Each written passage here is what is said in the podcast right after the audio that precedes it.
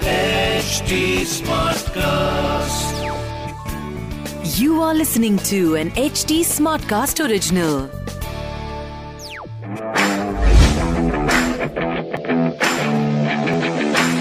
Welcome to another beautiful Saturday. एक पूरे हफ्ते के इंतजार के बाद और बहुत सारी उम्मीदों के साथ मैं राहुल मारिक, मेरे साथ शिखर Washne. It's a do and die match for both the teams, India as well as New Zealand. तो दोनों टीमों को ही ये मैच जीतना बहुत जरूरी है और हमें क्रिकबाजी करनी बड़ी जरूरी है, इसलिए हम आ गए वापस.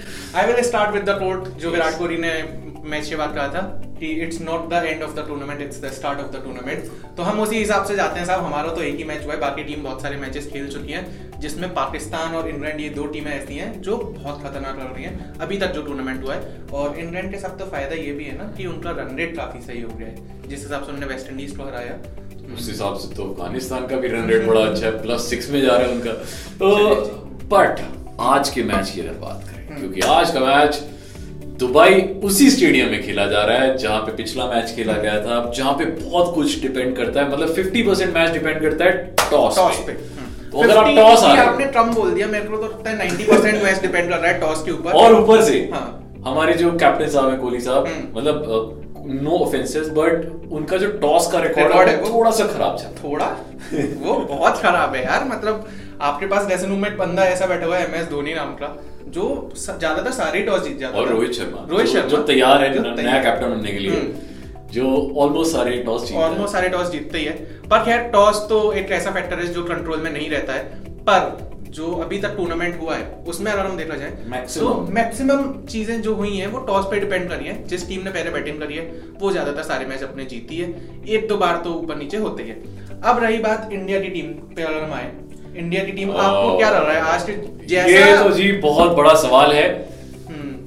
हालांकि प्रैक्टिस के हिसाब से देखा जाए तो देखा गया पांड्या को बॉलिंग कराते हुए भी, और धोनी साहब ने भी बहुत सिफारिश की उनकी, उनको खिलाना चाहिए फिनिशर. बट मुझे लगता है कि यहाँ पे चांस देना चाहिए, because it's a do and die situation. तो मुझे लगता है लॉर्ड शार्दुल जो कि एक अपने फॉर्म है, और वो इक्वली, मैं ये नहीं कहूंगा कि वो पांड्या की पोजीशन ले सकते हैं, but he is a very good bowler, in form bowler, और बैटिंग भी बहुत अच्छी कर लेते हैं. तो अगर 8वें नंबर पे जडेजा के बाद किसी को भेजना है तो उसको भेजा जा सकता है, और 8वें नंबर तक बैटिंग आपकी रहेगी. सिर्फ 5 बॉलर्स के साथ ही खेलना है, जो हार्दिक पांड्या और स्क्वाड में है, फिर भी 5 ही बॉलर्स हैं. तो आप फिर एक स्पेशल बैट्समैन ईशान किशन को भी अपने साथ लेके जा सकते हैं. अब हम ऊपर से शुरू करते हैं. अगर मतलब हमारे हिसाब से हम अगर अपनी प्लेइंग 11 बनाए तो क्या होगी?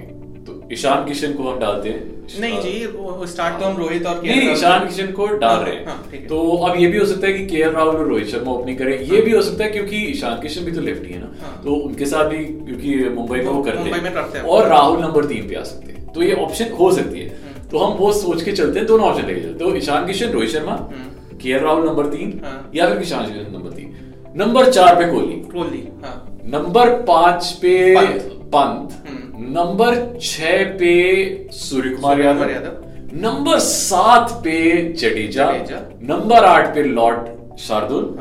समझो 8 नंबर तक हमारे पास बहुत तगड़ी बैटिंग है, मतलब 20 ओवर तो आराम से. उसके बाद अपना वरुण चक्रवर्ती, जसप्रीत बुमराह. मुझे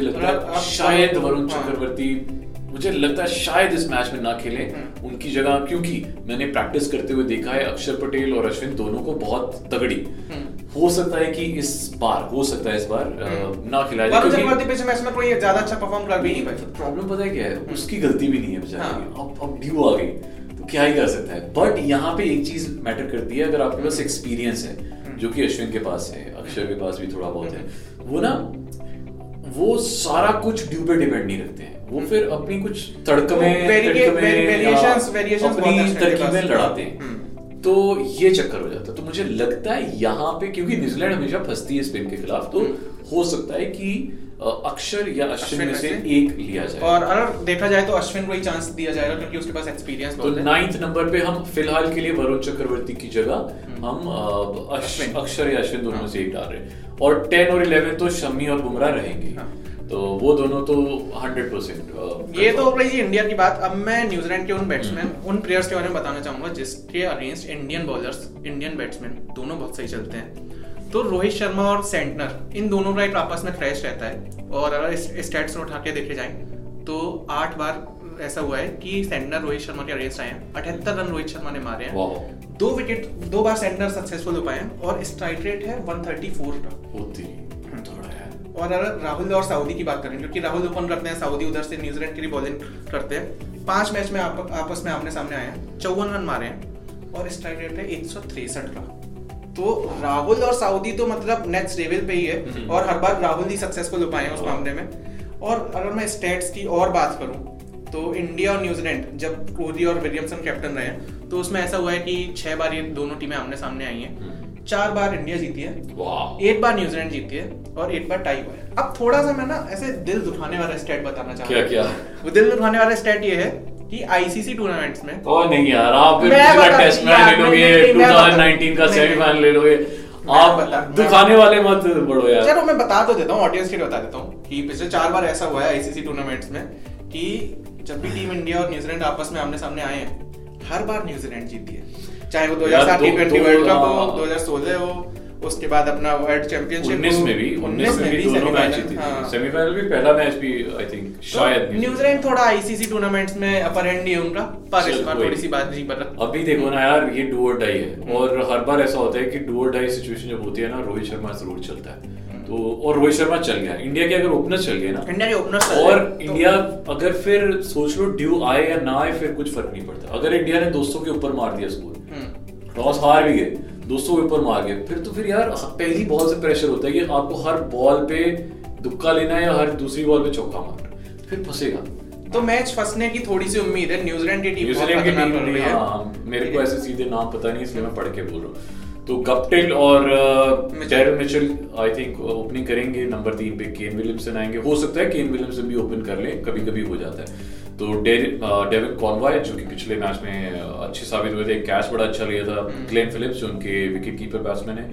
देन जिमी नीशम वो तो जरूर खेलेंगे। टिम सीफर्ट भी खेल सकते हैं, ऑप्शन है, कॉनवॉय और सीफर्ट में से किसी को खिला लो। मिचेल सैंटनर खेलेंगे। ईश सोडी पाकिस्तान के अगेंस्ट बहुत अच्छा चले थे तो वो भी खेलेंगे। साउदी और बोल्ट को तो उनको खिलाना ही पड़ेगा। तो यहाँ पे काइली जेमिसन को ये मतलब एक बहुत बड़ा फैक्टर है कि काइली जेमिसन को बाहर रखा हुआ है। काइली जेमिसन, एडम मिलने, ये दो फास्ट बॉलर्स ऐसे हैं। और लोकी फर्ग्यूसन, क्योंकि वो आई थिंक मुझे नहीं लगता कि खेल पाएगी, तो वो भी बाहर है। तो लोकी फर्ग्यूसन का ना खेलना इंडिया के लिए एक ब्लेसिंग इन डिस्गाइज हो सकता है। And we are very positive कि इंडिया अपना जो किक स्टार्ट करेगा इसी मैच से करेगा। विनिंग मूवमेंट होगा वो आज ही, कल ही होगा। एंड फिर जब हम मैच के बाद जब बातचीत करेंगे तो हम एक दूसरे को मिठाइयाँ खिलाते हुए बात करेंगे और थोड़ी दिवाली की शुभकामनाएं देते हुए मिलेंगे। अभी तो बहुत सारे मैचेस बाकी हैं, एक बार हार रहे तो क्या हुआ। खैर, भाई का नाम है राहुल मार्किन, मेरा नाम है Shikhar Washne. Instagram user names आपकी स्क्रीन पे आ रहे होंगे, @RahulMarkin1, @Shikhar_VR। हम लोग की कंपनी के हैंडल्स हैं, @HT Smart Plus, @FeverFM Official। तो इन सारे हैंडल्स को जाके फॉलो करो। आप लोगों को ट्रेडबाजी कैसी लग रही है वो हम लोग को कमेंट सेक्शन में बताओ जरूर। तब तक के लिए तैयार रहो यार इंडिया न्यूजीलैंड वाले मैच के लिए। Bye bye.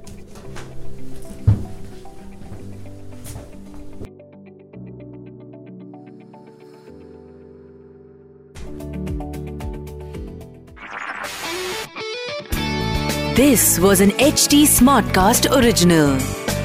HD Smartcast.